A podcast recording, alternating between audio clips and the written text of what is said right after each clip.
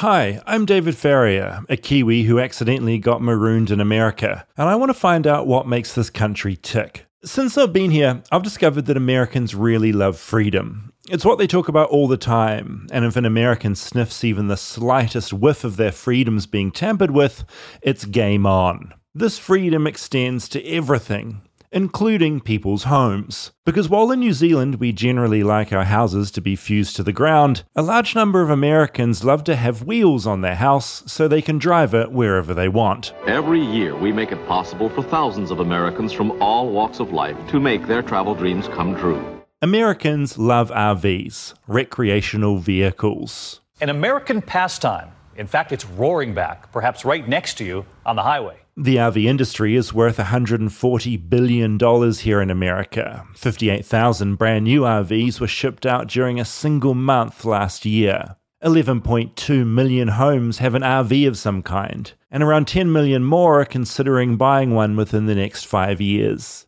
With all that in mind, I want to find out why Americans are obsessed with R Vs. So, get ready to take your toilet, bedroom, bathroom, lounge, and entire family, basically everything including the kitchen sink, on a giant road trip.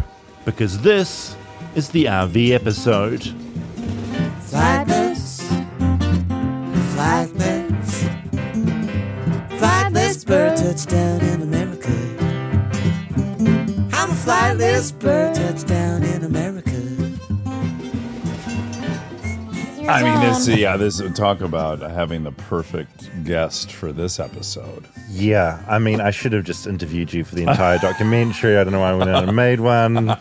This is like your lifeblood. I mean, the first uh, thing I really saw when I ever came up here to the attic was your R V. Aerosmith okay. Spending the night at our house all the time.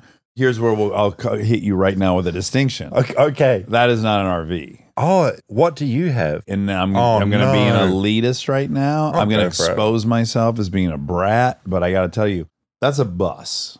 All the people that own the bus I have, they okay. love calling it a coach, which is triggering to me for my uh, class warfare. No, that's interesting because I've been watching Hacks. It's this comedy about this female comedian, and she's got a lot of money, and I think she has a bus. Right. That's a tour bus as That's opposed right. to an R V. What's the difference? Okay, so basically recreational vehicles. Mm-hmm. That's, you know, you go out to the lake, you know, you go out for a weekend. You know, people do live in them.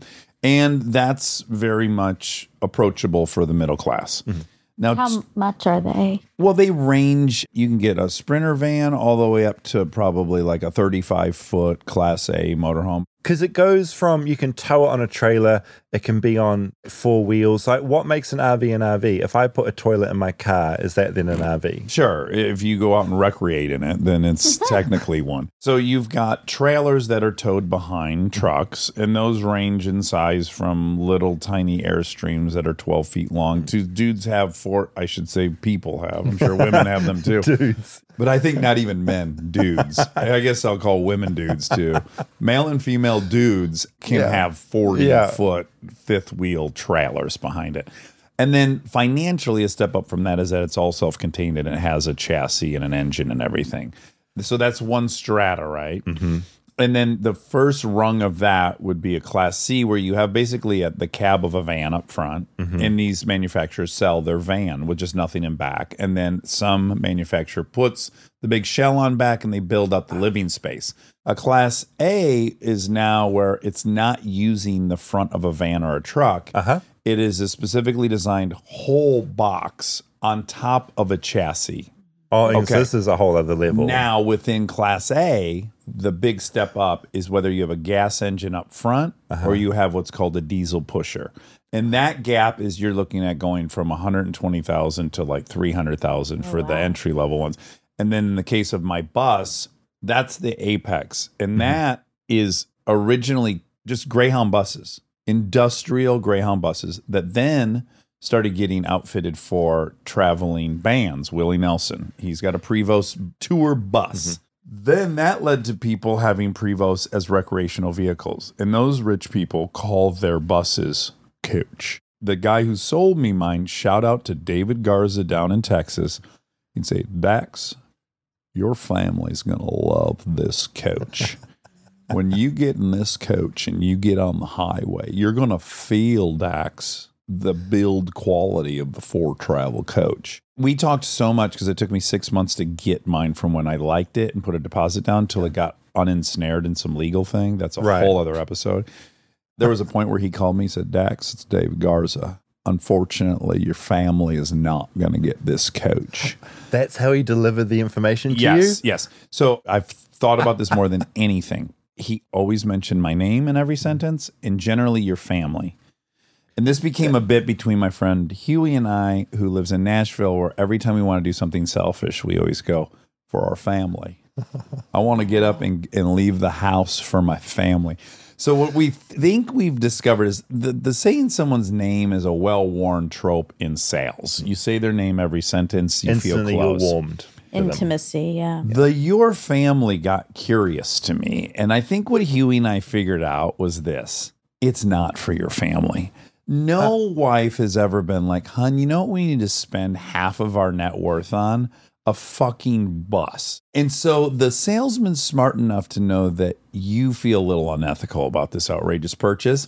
So they're going to keep telling you it's for your family. I'm telling you, it's the most selfish purchase a human makes. It's, and it's always a man. I hate to bolster the stereotypes, but listen.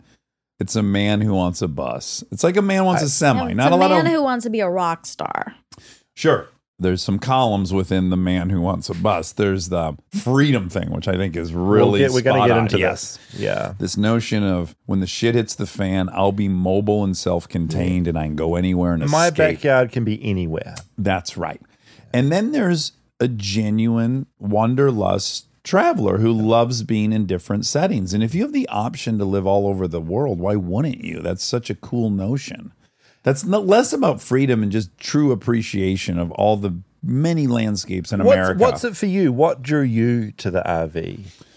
Long history of, of long distance driving, road trips, Aaron and I. My hobby is like going down to Texas, seeing what we get into, going yeah. over here. We'll sleep on the beach. Just yeah. let's get somewhere novel yeah. and experience it. Freedom, right? Is that freedom, though? I think it's freedom. The idea that you're not necessarily going to have to be at that hotel or that motel or that Airbnb. We can be anywhere. We can park on a beach. We can sleep wherever we want. I yeah. think it's freedom. I think it's part of that psyche. It's wonderful. Well, adventure. That's what okay. I'd prefer to call it. It's like okay. Aaron and I weren't in an R V. We were in my fucking Geo Metro three-cylinder with no room to sleep, and we just sleep outside. Let's see where the wind takes us. Let's see what's there. So yeah. I have this deep wanderlust and sense of adventure. And now I have the means that I can have everything I want while I'm on the adventure. I can tow my off-road vehicles with the bus. I can take a shower in there. I can wash clothes in there. I can cook real yeah. meals in there. That bus to me is my favorite thing I've ever owned. I'm getting in it in three days and I'm going to be out in it for a month. Yeah. And I'll be with my family for two of the weeks, and then I it. get the fucking family out of there, and Aaron Weekly flies in, and he and I, and then we get to the real shit. And we're already planning, like, where are we going to go? We're going to go see the Ava brothers park the bus next to their yeah. bus. We want to go to a mud bog tournament. We want, like, we want to tackle America in the bus. I also think freedom adjacent is not being restricted. It's not being confined. It's like, yeah. I can do anything at any time. It's yeah. like freedom, but it's it's not exactly that. It's like, I'm not stuck. I'm not stuck. Yeah. That's a great one. Even like when Aaron and I are on this trip, if mm. it's going to rain for three days in the place we're at, we bounce. Yeah. We look at the weather map. We go, oh, fuck. Or if we find out there's going to be a tornado in fucking Iowa, we're going to the tornado. Yeah, you're driving like, straight into the eye. You can change your plans. Yeah. Yeah. It's like you go where the wind takes you. When opportunity presents itself, you unleash the bus. You deploy the bus. For me, the fantasy of it, the wanderer, yet you're not paying any price. Aaron and I, when we both graduated, or I graduated, when we got out of high school, we lived in my Mustang for six months. Six months. That's burrowing down so hard. Oh, my God. Yes. And we just roamed the country for six months. Oh. And it was for sure one of the highlights of my life. Full disclosure, my relationship to R Vs is terror and panic because I came to America to go to Coachella a very long time ago. I really wanted to go to Coachella. It was the Tupac hologram was Radiohead. I met my friends here and it was my job to drive the R V to Coachella. I'd never driven on an American road oh before, so my first experience driving on the opposite side of the road, sitting on the opposite side of where you're meant to have the steering wheel, yeah. was in this giant R V hurtling along the road. Yeah. It was such a terrifying thing because it's so big. Yeah. Pulling off the freeway is terrifying. I got stuck mm. in a Walmart parking lot. I was trying to back it out. People were screaming at me. I get a visceral reaction when I hear R V of terror. I didn't crash. We made it. I learned how to empty the sewage, all that stuff. I'm impressed. Me too. It was a lot. But yeah, yeah. that's my reaction, is just first driving experience in America just being in sheer panic. Yeah. So my bus is forty-five feet long. And I tow a thirty-foot trailer. Oh, there's more. Which is illegal. You're only allowed to be sixty-five feet all in rolling down the road, and we're often seventy-five, eighty. Who is ever going to pick up on that? Is anyone going to call it, you out? Yes. Only California. It's the only place that even gives a shit. You'll find all the time when you're in the sand dunes that sometimes they're running kind of stings on it, and they're right. only targeting guys from Arizona coming to California to go to the sand dunes. In fucking Arizona, they're one hundred feet long. No one's batting an eye. They just don't care. Also, California is rare in that you got to have a special license for my bus, but no other okay. state do you have to just have California. That. Right. Yes, just so California. So they're pulling you over and they get, they're coming up with a they tape measure? They have a measure? Fucking super long tape like you'd measure a football field with, and they roll it Incredible. Out from the front of your... Yes. The good thing is that people clear out of the way for you. If you change lanes, people sort of move, or that's what I found. I don't want to be a brat because, look, I, I drive a forty thousand pound vehicle. Mm. It's on me. But in California in particular... Your average driver has no sense. I don't think you guys realize what you're playing with. Like this is gonna. Yes, it's like a freight ship. Like I can't stop in no, forty so feet. For for this episode, I did some research and I made the mistake of googling R V crashes, oh. and it's people slow mo getting out of control on icy roads, being oh. places they shouldn't, uh. and it's horrific to see because once it spins on ice or something, it's just such a big thing that's out of control. Yeah, yeah. It's a whole genre that I just find terrifying. Oh. I. put out a request on Instagram this week to get people's R V stories because I went up to where I usually do these with my little microphone and a man chased me. And so oh. I got scared temporarily of going up to people with my microphone. Was it a friend you just so, didn't recognize? No. So angry. I was robbed fifty times. He was chasing you saying, no, David, hi. David, where are you going, David? I made the mistake of walking up to someone who I think just was particularly unhinged and they oh kind of lunged at me. I got quite a big fright. Oh. And I just didn't want to go back up there again. Anyway, so I went on Instagram and I said, if you have an R V experience you think's worth sharing, send me a voice memo. Oh, and so these are some of my favorites. I lived in a motorhome for a year and a half as a kid. My family traveled the country and my parents homeschooled us and we went to forty some odd states. Traveling in a motorhome was a really unique way to see the world. It's so much easier than any other way to travel with kids because I would get up and make lunches while she was driving.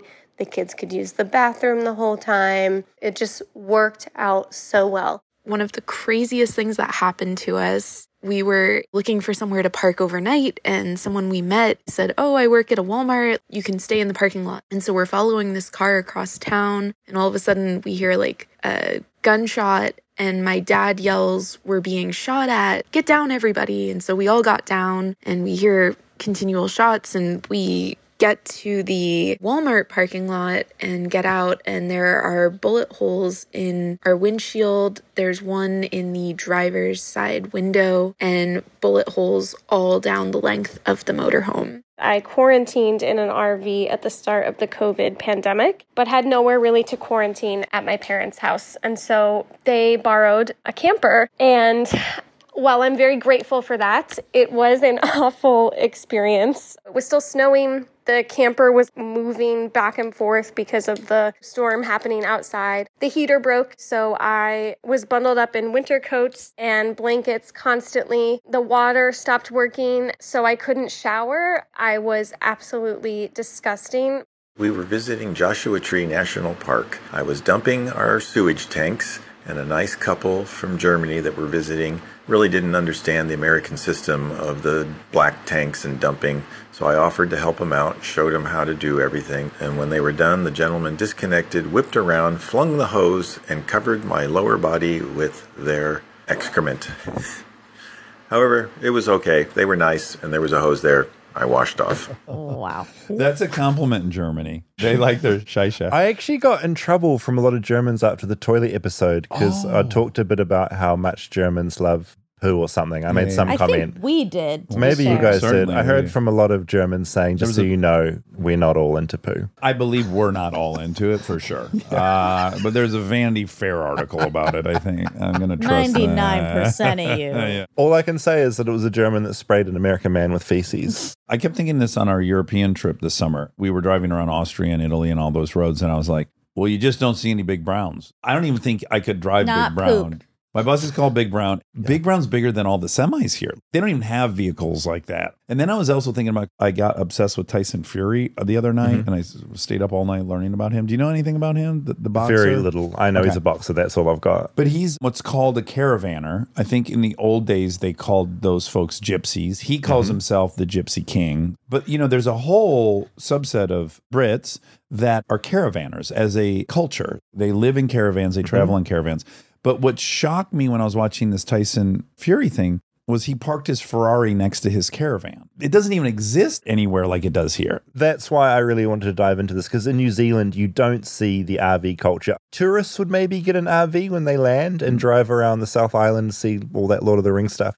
But New Zealanders don't aspire to own an R V. We're much more into caravans. So people will have a caravan. We've got little caravan parks. Yeah. You might tow it on the back of your car. They're tiny, though. But all, yeah, they're tiny. But our whole infrastructure is smaller. I feel like America's built for R Vs because your roads are so big. Yeah, New Zealand roads are tiny. So it is a really American thing. My question, just in general, because I didn't really get into it in the documentary, when people in America see an R V, there's all sorts of different types of people that have R Vs. Are they like, yay, it's an R V? Is it like, oh God, another R V'er? Is there like a vibe in general that they give off? Well, there's no hatred towards RVers. I don't think so. There's a worry that they're freedom campers in New Zealand and that they'll be putting their poo in the bushes or something. Oh, Jesus. Man, do you know what I mean? Anyone's worried about that. Okay. But if I could just say the general stereotype, all growing up, all through my life, when you saw a good-sized R V driving down the road, you thought, oh, those are retirees. It's how you live the rest of your life yes. until you die. You see the country, the kids are gone. Yep.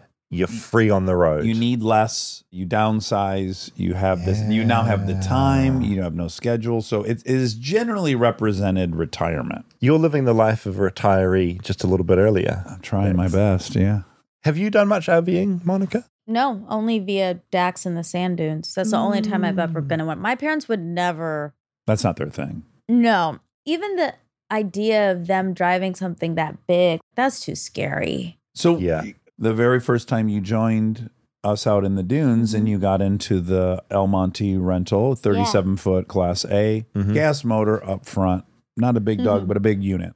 Were you like, oh, this is shockingly comfortable? Or why do they do this? No, I was like, this is so fun. It was so fun. I really like it. I do like the idea that your family or whatever can sort of, your friends can roam around whilst you're driving oh, and cook yeah. some food I- or use the bathroom, take a shower. That's so funny. I did have one bad experience in oh, the... Hello. Oh, with Aaron? Yeah. What happened? We were at the sand dunes and, and Aaron, you know, you can't really have any separation. That's the only problem with the R V, obviously. You're all in it together. You're all in it together. And if you haven't got your deviated septum fixed yet. Oh, yeah. And even if you have, Monica, if you don't yeah. have your sleep apnea device on. Oh, my God. Oh, it was snore central. I mean... You've never heard anything like it. You really have never heard no. anything like it. I had on headphones with white noise, like blaring to try to stop it. No, I was what, up all night. What was unique then about Aaron's snoring is it's the deviated septum plus sleep apnea. And so oh my gosh. You can't even get into the rhythm of it because here's how it sounds. It's it, not soothing. It, it is what it sounds like. It starts, oh, it goes, it goes. Oh, Jesus.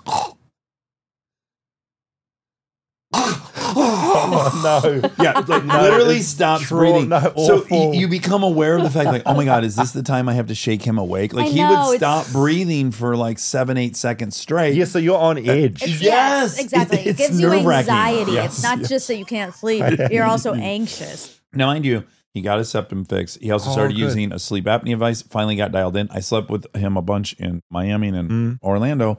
he's like a little church mouse now when he sleeps. Oh, it's like a whole yeah. new person. Yeah, the mask really changed everything for him. I'm glad he's doing better. Because I'm just immune to it all. I wake up in the morning and I notice, oh, everyone's really grouchy. Everyone, what, what happened? You bounce out of bed like, I, hey, guys. Yes, and I wasn't. And these two, her and Laura, like, oh, they slept twenty seconds last night. And they're fucked up and angry. And I'm like, what What we happened? You were nice about it. You were nice to him, but you were cranky. Rightly so. Everyone yeah. You don't get any cranky. Sleep all night. No, absolutely. And, and then you, you left. We were already leaving. Oh, okay. okay. It wasn't, it wasn't for that. Okay. We left the entire holiday. We would have, though. Uh, yeah. That was impossible.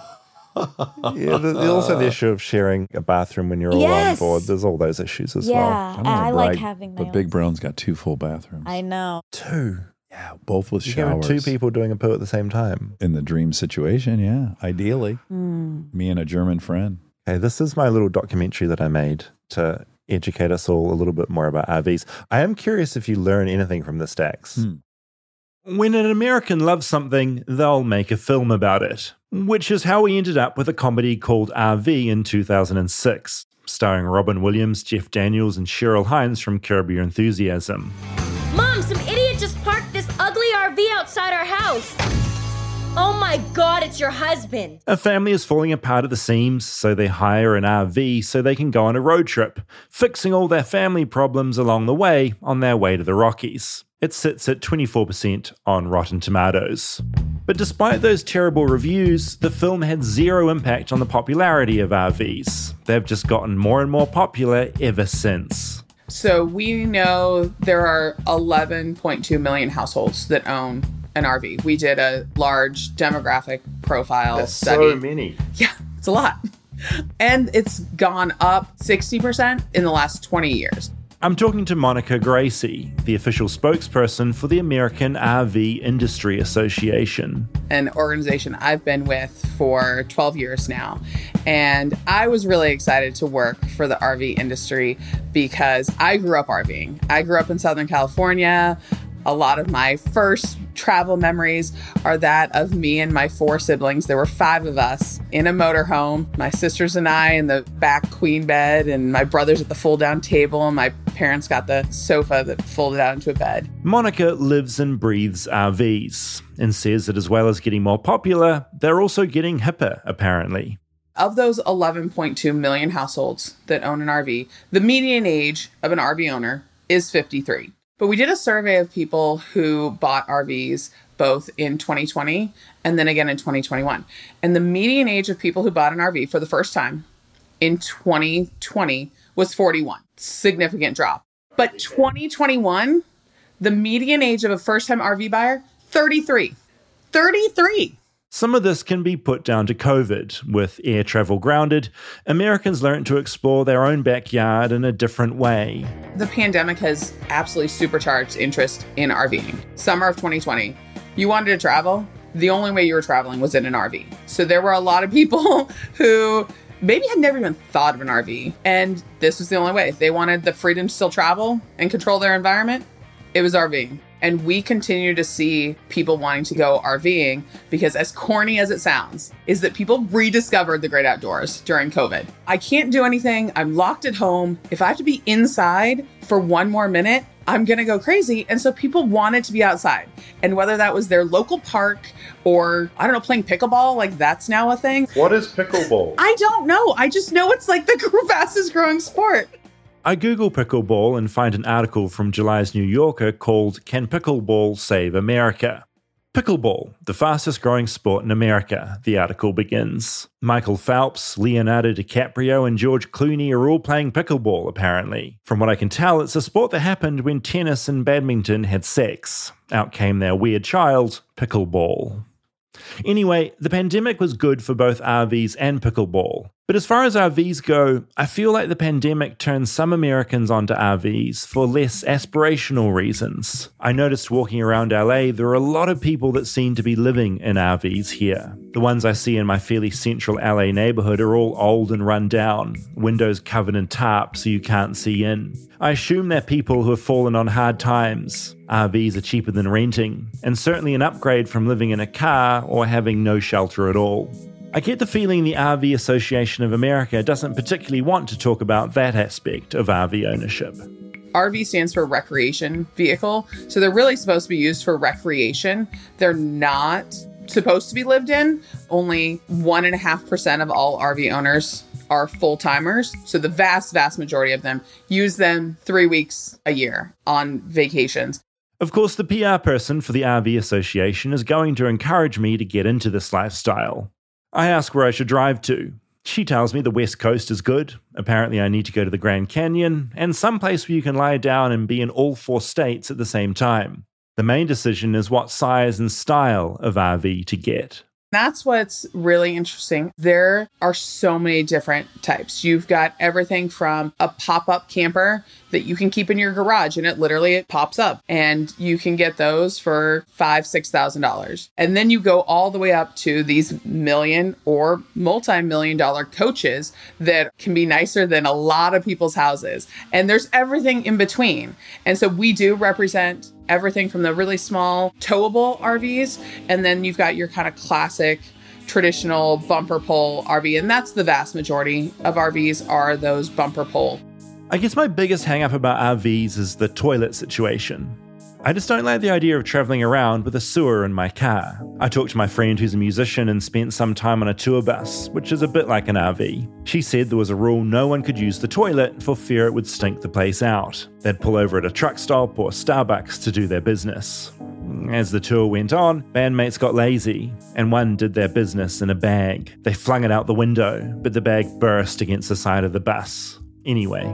So there are dump stations, and most campgrounds, you need to dump your waste at the dump station. That is the only place you dump the waste, and it's very important to be a responsible R V owner. A big part of Monica's job with the R V Association is making sure America has the infrastructure to cope with the growing number of R Vs on the road. One of our big policy areas is to make sure that people have a place to go RVing, and the number of campgrounds hasn't necessarily kept pace, particularly on federal lands. A lot of those campgrounds were built during the Eisenhower era and maybe haven't been updated since. R Vs look a little different than they did forty, fifty years ago, and we need our campgrounds to be able to service those R Vs and also provide the experiences that today's RVer is looking for.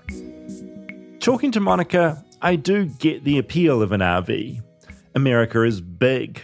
It has big roads that suit an R V, and there are a bunch of apps that can help you find the best route, taking into account things like the height of tunnels and bridges so you don't demolish your R V. And while R Vs weren't invented in America, they've become so ingrained in American life. Tom Selleck was the voice of RVing for years. Hitting the road with everything you love never loses its thrill. What will you discover? Go RVing. I think of Goldstream, started back when I was just one year old in nineteen eighty-three. It's the largest privately held R V maker in America, with twenty-six brands and one hundred models, employing over fifteen hundred workers in Indiana. Elkhart County is known as the R V capital of the world, because eighty-five percent of R Vs are sold in Indiana, bringing in thirty-two billion dollars into its economy. Then there's Winnebago, founded in nineteen fifty-eight. I'm not sure if you've seen it, but there's an amazing video on YouTube called Winnebago Man. It's outtakes from an R V salesman trying to record an infomercial sometime during the nineties, except he's having a very terrible time. The Winnebago Concepts and Engineering Departments have developed a multifunctional bathroom. Privacy, I don't even know what the fuck I'm reading. He just keeps mangling his lines as he tries to sell a fancy Winnebago. It's strangely delightful to watch it. And they fit the needs of a very diverse buyer segment. I, why can't I remember? I wrote this stuff. Why can't I remember it? Eh, why don't I say it fucking right? Before I let Monica get on with her day, I ask her if she's seen Winnebago Man. She hasn't, but she says a lot has changed since the day of the old white American man being the face of RVing. The diversity breakdown is very close to the breakdown of the census. The new buyers that are coming in is reflective of American society as a whole, which is really cool. Stay tuned for more Flightless Bird. We'll be right back after a word from our sponsors. Flightless Bird is brought to you by BetterHelp. you told me something we won't talk about here. You told me like a crazy dream you had. We're not talking about that. That's a good thing to talk to your therapist about. Oh, yeah, no, that's a great idea. And if you didn't have a therapist, I would insist that you get BetterHelp so you can help yourself. We all need therapy, and BetterHelp is there for you to get it easily, efficiently, and in a way that is going to help your life tenfold. We both have therapy once a week. I love it so much. I kind of panicked this week because mm. my therapist's dog has an issue or something. Oh, so no. Yeah, I know, it's just sad. But she was like, oh, I, can we do a different day? And then I couldn't do it. And then I was like, oh my God, what am I going to do? I need her. Yeah, it's her. A week of nothing. Yeah, yeah, I need it. Yeah, BetterHelp makes it easy to schedule with a therapist. You don't need to leave your home, which is a huge incentive. It's also affordable, and therapy can get really costly, and it adds up. So this is a great option for someone who doesn't want to break the bank but wants to find help. Yeah, and also finding a therapist can be really hard, but with BetterHelp, you get matched with a therapist after filling in a brief survey, and you can switch therapists anytime you like. So if you don't like them, you can get another one really quickly. When you want to be a better problem solver, therapy can get you there. Visit betterhelp.com slash bird today to get ten percent off your first month. That's betterhelp.com slash bird. Flightless Bird is brought to you by Framebridge. Framebridge is one of my most exciting discoveries in America, because in New Zealand, I used to go to a framer and get things framed. It was Oof. This painful process. I'd drive in. It takes forever. It's really expensive. With Framebridge, you just go to the website with your art. You take a photo of it. You upload it. You see what it's going to look like. Mm. You choose the frame. They then send you a tube or some flat cardboard with all the courier things attached. You shove your artwork in there, send it off. It magically comes back framed and done. It's a game changer. It's so nice. It's so easy. Everyone Everyone who I've encountered there is so helpful and amazing. I love Framebridge. Yeah, and if you don't know what you want to do and what sort of frame you get, then the experts there can also help. And instead of the hundreds you'll pay at a framing store, their prices start at thirty-nine dollars. And all their shipping, that's getting the tubes and stuff to you and you shipping it back to them, is free. Plus, listeners to this show will get fifteen percent off their first order at framebridge dot com. when they use the code BIRD, B I R D. You just went to a concert, and I hope you bought a poster, and I hope you use Framebridge too. Oh, I bought a Nine Inch Nails poster, and that is going to get framed at Framebridge. Get started today. Frame your photos or send someone the perfect gift. Go to framebridge dot com and use promo code BIRD to save an additional fifteen percent off your first order. Just go to framebridge dot com, promo code BIRD. framebridge dot com, promo code BIRD.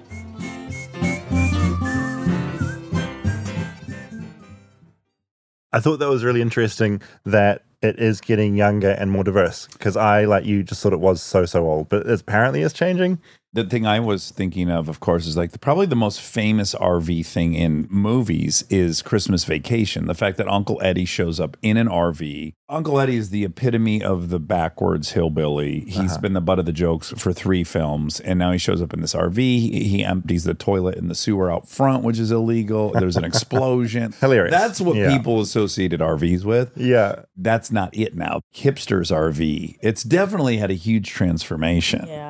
It's like all over Instagram, people it are being, is. yeah. And there's cool ones. There's apps now. I think one's called Hip Camp. I've done that. You have? It's, it's called, called Hip Camp? Well, it's glamping is, I oh, think. Well, what glamping's on. Right. Oh, well, she said the app is everything with this stuff, because it'll like show you where you can go, where you can use campgrounds, everything. Yeah. Hip Camp is sites, and then there's Outdoorsy, where you can actually rent like trucks oh. from people. Like if oh. you wanted to rent it, it's like Airbnb for R Vs. Oh, that's cool. I have plans of using Hip Camp on this trip with Aaron. Yeah, right. Because we don't know where we're staying. Yeah, so like the whole thing's changing. And I also said, who's your new spokesperson? And they're like, we don't use any, we used to use celebs to sell it. We just use now like real people yeah. on the ground. So it's all that kind of marketing now being pushed to people. If you had to ask oh. me my very favorite YouTube clip of all time, it is the Winnebago. Yeah, just search for Winnebago Man if you haven't seen it. Oh, it's he's delightful. And then there's a great documentary that was made about him. They called, find him, right? Yes. Is it called Winnebago Man? It is. It yeah, is. It's incredible. At one point, a fly starts landing on him, and he just starts uh, screaming well, at this goes, fly. He goes, one fly, two flies. So get out of here, you jackass.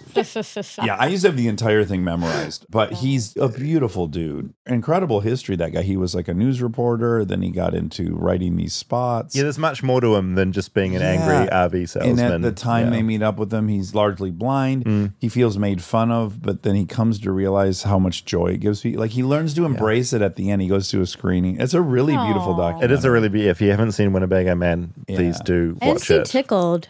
And see Tickled. Yeah, yeah two great things. Yeah, and check Thanks, out um, Chips on check Netflix while we're pumping stuff. Okay. Anyways, uh, so in the era of Winnebago Man, you would run a one ten plug from your house into that thing to run the electronics. Mm-hmm. There were very little electronics. Maybe you had a fridge and probably ran on propane. Nowadays, like my bus, I have a fifty amp output for it because I can run four A C units. Wow. I have a residential fridge inside. The demands yeah. are so much different. Mm. And so in all these older campgrounds, they don't have any of the shit. Yeah, you need that, to draw the power of yeah, a small exactly. city. Pointing out the waste, yes.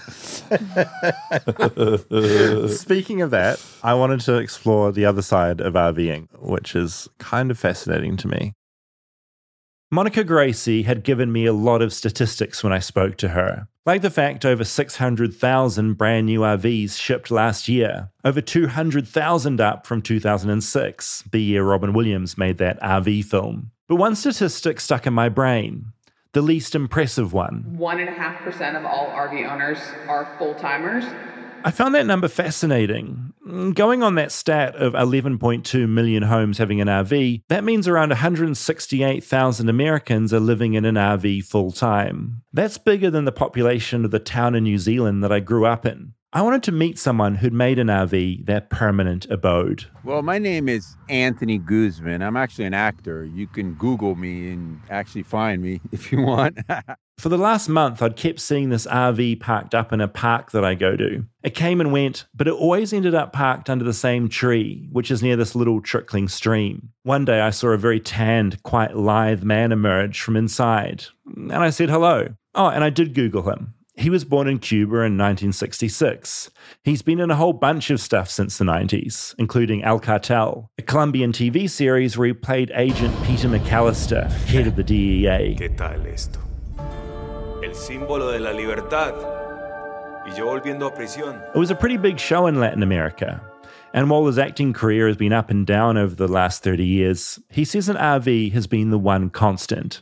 I've been here since ninety-two. I've been living in, in R Vs most of the time. If you are a tax-paying citizen, have a clean license, not a felon, you can park anywhere you want. And where we're sitting right now is a park donated by a wealthy family to the city. This place is an R V sanctuary. I mean, I come to this park to go for a walk most days. And yeah, I guess it would make a really nice place to live. The houses here cost a lot. I mean, he doesn't live here exactly. He lives in an R V, but he tries to make sure the R V is here as much as possible. At five in the morning, you're allowed to pull in here. And then at sundown, you can cruise right out. But that's at nine o'clock at night. So you got a free, beautiful sanctuarium in the middle of, I mean, Godland right here for free. This is heaven. Right now, we're sat on a nice green hill. His two dogs sit next to us. Both half Huskies, half Terriers. Oh, my dog's name is Obi, after Obi-Wan Kenobi, and then Niña for girl, in Spanish, Niña. Anthony says this lifestyle is not for everyone. He went through a divorce a while back, and apart from Obi and Nina, he lives alone. So it's not like he has to jam his whole family into his R V. He's fit and in good health. He says that's important. You have to be able to deal with things when they break down, and be savvy to fix things. He doesn't have a toilet in his R V because he says that creates a smell, and if you're parking in a public place, that starts to bother people. His goal is to be as clean and unobtrusive as possible. You can't really have a kid because if your kid needs to go to the bathroom, you're not going to tell him, oh, go in a little bag. Hold on, let me get the bag ready. No, no, no, it doesn't work like that. You have to be like, I think a single guy, maybe with a, a wife that's outdoorsy too. He says not having a toilet nearby and other complications that come from living in a small place are all worth it. If something bothers you, like if you're renting an apartment, you can't just leave your apartment because your neighbor's bothering you, but in an R V, you can do that. Yeah, you can just take off if anyone's bugging you in any way whatsoever. It's like a different backyard every day. Correct, correct. And it's not as expensive as people think, because you can get insurance. Like, you could tell them, the insurance company, you're parking it in a place where there's not much crime or much theft, to bring down your insurance costs monthly. He says some people he knows who live in R Vs just tell the insurance company it's parked up at their grandma's house, and they end up paying just one hundred fifty dollars a year for insurance. Not exactly legal, but one of the tricks that allows some people to live like this. L A's, we're in the m- biggest democratic state, so this is close to communist as you get, meaning trying to help the poor kind of thing with, yeah, it's a great concept, but you got to be very smart. You can't park in front of a mansion and just have a barbecue with your family, because they're not going to like it. They don't pay a million dollars for you to park your R V in front of their mansion. So you have to have lights up here, or be a homeless guy, not have lights, and be, you know, in the nastiest neighborhood in town. It's up to you how you want to be responsible with your R V. Because I know a gentleman that has five really ugly R Vs. These are the R Vs I was talking about earlier. The really run-down ones I've seen scattered around the suburban streets on my morning walks. I've seen these R Vs parked up there. One man owns five of them, and he uses them to rent them out to people. An R V landlord, I guess. Slumlord might be more appropriate. He takes advantage. Actually, uh, the European guy, but I feel sorry for him. But anyways, some people are like that. They give the R V people a bad name because they're homeless. Anthony has empathy for those forced to rent R Vs to get off the street or store their stuff in, because he was once very close to being in that situation himself. So that's what's happening here in L A. Yeah, it's, the rents are blown sky high. In Miami too, by the way, sky high. A hole in the wall is one thousand two hundred fifty dollars. We're talking a studio, tiny studio, one thousand two hundred fifty dollars if you could find it, and fifteen hundred dollars. So as an actor, if you don't book, you're screwed. I literally came here ninety-two from New York, and I had a bunch of money, and I didn't book a job for months. I literally drained all my money, going into meetings, actually drinking wine to calm down, because how nervous I was, because if I didn't book, I'm homeless. So the R V, finally I figured it out. A light popped up and said, man, I got the lifestyle for this kind of situation. Anthony says you have to be savvy and careful. An R V is less secure than a house, and you have to be careful where you park and how you act. What's the biggest disaster you've had in an R V? Like, have you been towed? Has anyone been violent? You're in L A. You got fentanyl, that new drug, that's basically killed most of the homeless. The few homeless that are left are completely dangerous and out of their minds, but they don't come up to this type. You got to know what area to park. There are a bunch of R Vs at Skid Row. I didn't go down there for this podcast to talk to anyone, but there are a bunch more out at Santa Monica as well. I've heard from another source that about forty of them are owned by one guy who rents them out as well. Anthony avoids certain neighborhoods, but even in good neighborhoods, he says you can still be a large target if you live in an R V. They spray painted it not too long ago, three months ago, with graffiti. If you park your R V and they see it on a main street, they'll start writing on it. That is not cool. And I had to get it off really quickly. But Anthony says the good outweighs the bad. I've made him give me some lowlights over the last thirty years, but there have been loads of highs. He's seen more of America than most Americans have. Certainly more than I have. That's it, man. It is absolutely magnificent to drive through America. Every half hour, the government puts rest stops. And every rest stop has its own theme. So if you're going through Arizona, it's an Arizona theme. And if you're going through Miami, it's like a beachy theme. And it's awesome. I think about my rent and wonder if an R V could be the life for me. Ballpark, how much for, you're not going to buy one brand new, like how much for a decent one secondhand that you can live in? fifteen grand. That's not bad. That's not bad. fifteen grand and up. Mine was, the one you see there was ten, and I put like three into it. Inside, it's all got wood floor. I mean, it's really nice. I feel like Anthony has quite a charming kind of life. He's been in a Madonna music video, an episode of Nash Bridges, and a few episodes of Lawless. And he says an R V has given him a sense of calm in the chaotic world of acting. As an actor, I don't sweat now. My trailer paid off. I own everything. So now when I get a part, I could really enjoy it instead of being shoveled in stress about how am I going to pay my rent. Honestly, the R V lifestyle, I think it's one of the most amazing privileges you could have as a human being. Like right now, if I felt like it, I can get in my R V and go to Malibu, park right on the ocean, spend the whole day there. I leave Anthony on the hill with his dogs. I keep spotting him over the next week or so. I wave. One time he's getting some water from the stream, which he boils inside. But I keep thinking about what he said about those other R Vs scattered around town. Anthony had told me one man, a man with an accent, owned at least five of them. I wanted to meet this guy, this R V landlord. And then a few weeks later, I did. I'd changed my walking routine so I'd walk past as many of those rundown R Vs as possible. Then, on a day in July, a little red car pulled up. A man got out, stooped, clutching a portable battery, and started heading towards one of the R Vs. I approached cautiously and said hello. He offered a handshake and a toothy grin before apologizing for not having his top dentures in.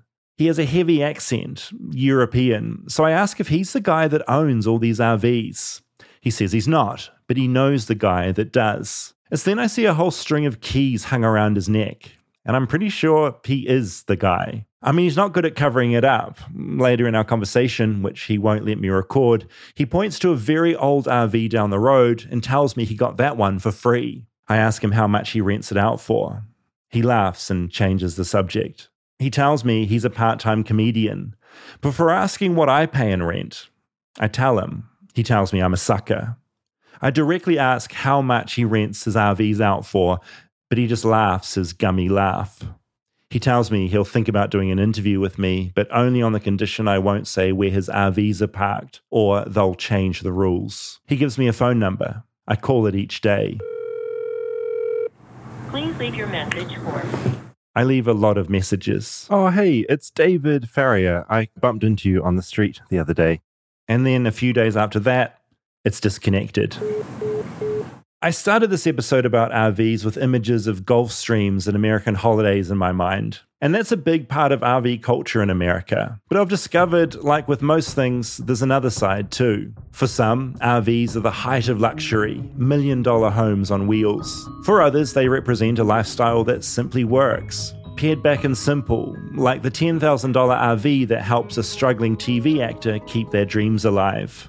And for others, R Vs are born out of desperation, a way of being on the street while still having a roof over their heads. To do this, perhaps you pay a man with no upper teeth who got your home for free before renting it out to you. The man tells you he's a part-time comedian, and maybe that makes you the punchline of a bad joke. Hmm, I can't that was good, David. Believe, well, first of all, wow, that yeah. was great. I can't believe it took the turn into one of my biggest preoccupations is those fucking R Vs. He doesn't have to tell you where they're parked. I'll tell you where they're parked. Exactly. It, uh, By about your house. Eight of them are in front of my house. Well, first of all, I loved Anthony. He's clearly a yeah. sweet dude. I, He's I a like, sweet dude. I like Anthony. Unfortunately, most of the urban RVers aren't as conscientious as him. It'd be great if, yeah. if they all behaved like he did. I don't think there'd be a problem. The fact that I was leaving to bring the girls to school and one was engulfed in flames in front of my house and burnt to the ground is more the norm. Yeah. And when you're walking by on your night walk, quite often the door's open and people are smoking meth inside, and yeah. that's the reality. And I was fascinated because I walk here to record and I'm always walking past them, and I kept seeing them all. And in my mind, I was like, oh, okay, so obviously these are pretty rundown. Someone's bought them for cheap and they're living in this area. That's what I thought. Because it's a nice area. But no, what I found out is, is, and it happens out by the beach as well, there are these R V landlords. They slumlords. buy them. Slumlords. Yeah. They buy them or get given them for free. And then they rent them back to people. I guess there's two takes on that, right? They're providing a service to people that would be on the road otherwise. Also, though, it seems pretty, yeah. Here's where I think our compassion for anyone that would find themselves homeless clouds our evaluation of the situation, which is I can't go park my bus at the public park. Yeah. That we agree that that's a space that is not for camping. It's a public park mm. for playing with kids and having your dogs run around. I have to have a reservation. I have to make an appointment. I can't just park willy-nilly wherever I want. How does it work? There are like these, I mean, this guy I met who apparently owns five of them got one for free. Yeah. And is now renting it out to so someone. So they're junkers. Like, like they wouldn't be roadworthy. No. We wouldn't allow someone to drive them down the street. And then the other thing that I think our compassion clouds a little bit, our assessment is no one would suggest that everyone has a right to live in Beverly Hills. Like, when you pose it that way, it sounds kind of preposterous. Or, I have a right to live on Martha's Vineyard. You could make enough money to go live there. Yeah, the rents are terrible here. And that means not everyone can afford to live here. It doesn't mean that everyone can live here out on the middle of a sidewalk and you can't walk down it anymore. It's the weirdest loophole around here. It's legally, it's allowed. And the reason he wouldn't tell me his name, or desperately didn't want me to say where he was, is that he didn't want the rules to change. And in the back of my mind, I was like, what if it is a family that's in there that's suddenly going to get evicted? I don't want to be the one that's responsible for that. Do you know what I mean? I've never walked by one of these motorhomes that a family was in. In the evening, they're often open, and I see what's happening there. And it's generally three or four dudes gathered, and they're doing drugs or they're getting drunk. It'd be one thing if there were a bunch of displaced families with children. That's just not the reality of the situation. Did you and know that they were all owned by one person? I'm going to eat crow right now because my friend Leslie was like, you know, those are all owned by a guy and he's renting them out. And I'm like, there's no conspiracy. That's bullshit. These are just people who are living yep. in them and they own them. And I've increasingly been getting more info that suggests she's right. And now when you did this, I'm like, oh, my God, it's actually. And you talked to the guy. Yeah, no, met him. And very clearly in the middle of the conversation, he what he just pointed it to it and he said, I got that one for free. And he did literally have a chain of keys around his neck. But it's weird that, I you mean, know? It is illegal to park on the street. They're covered in tickets. Yeah, so the key is, is of course it shouldn't be illegal. If I'm a homeowner that's going on a trip in two days and I want to bring my R V to my house and load it, I should be able to park in front of my house on the street. Totally realistic, manageable, not a problem. So how do they delineate between that and a permanent resident that that thing's never going on any trip? Yeah. Anthony's not driving that thing to Miami. I just, it's not happening as much as I love him. Anthony Guzman, his R V is drivable. He's driving it. The other ones we see that could barely go down the block. Anthony's looks kind of fancy. Not mm-hmm. fancy, but it's like it's definitely he could drive it anywhere. That's when I became curious what separated out someone like him and what he's living in to the ones that I walk past every day that are covered in tarp and have fake security yes. cameras on the outside yeah. that kind of like look like it, they're surveilling you. It's a really interesting thing in America, and we wouldn't get that in New Zealand. And it's very L A, I suppose. Yeah. But. Yeah, I've not seen a study on this, but anecdotally, I don't see any Anthony's. I see only the permanent parked yeah, piles right. of shit that no one should be living in and are dangerous and at risk of exploding all the time.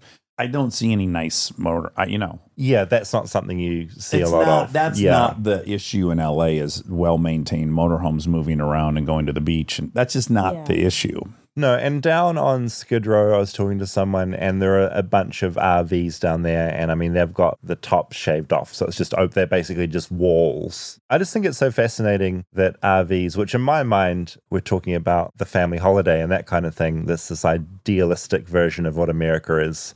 But there's this other side here now, increasingly, where they are just used for the sort of the lower kind of echelons of society trying to stay afloat or not. It's yeah. just such an interesting spectrum. So that's post-pandemic, probably obviously more, and like it's increasing. We weren't seeing this ten years ago as much. Right. Well, and then it's just a bigger debate of whether or not you think everyone has a right to be living everywhere they'd like to be. Yes. Yeah. But, I mean, our cars have been towed for parking oh, past three o'clock on my street. You've driven me a couple times to yeah, impound yards. Yeah, my car's been towed. It's probably so hard to tow them as well, right? Because they're so big. Like, it's easy to tow you a car. You need a wrecker, and then the thing's disintegrating wow. as you tow it, so you need a cleanup crew behind the thing. So they yeah, just don't think it's worth it? I just think we're in a city of nine million or whatever it is, and there's murderers, and there's rapists, and there's thieves, and there, you know, how far down the list mm. of priority and importance is the motorhomes in front of my house? And by the way, I got to be clear, his notion that you're not going to, no millionaire wants to see someone barbecuing, that's actually, for me, not it. It's, okay. There's three super high dudes in each one. And I would like it for my kids to be able to walk outside of the house at ten years old. So, you know, totally. we're, we're bumping into like issue. Their rights versus my kids' rights versus my rights. A hundred percent. Yeah. I feel sometimes walking past some of those at night a little bit like I'm going to take my AirPods out and just be like aware of what's going on. I think it's okay for us to, as a civilization and a society, have cities we're proud of and we maintain and we keep beautiful and we attract new people to. And we can't just turn every space over to each person who has zero regard for the space and say, completely, hey, that's what we got to do. Yeah. The big yeah. fix is figuring out exactly what to do with those people and like how to look after them. The only side of the equation being approached is the end of the lava line. There's yeah. nothing, nothing it's upstream. Too late. No. It's way too late at that yeah. point. Yeah, and I don't know how. I mean, yeah, I look around the states and it's like everyone's looking around and no one can solve it yet, right? It's yeah. just too big of a problem. If I bump into this guy again, I'll try and... I really wanted to get him... He had a certain speaking style that I really wanted to capture, yeah. but he just really wouldn't let me even begin to record. But did that really interesting thing that some people do when they say, I don't want to be interviewed. Because I, I said, I'm working on a podcast, I'm making a show about R Vs.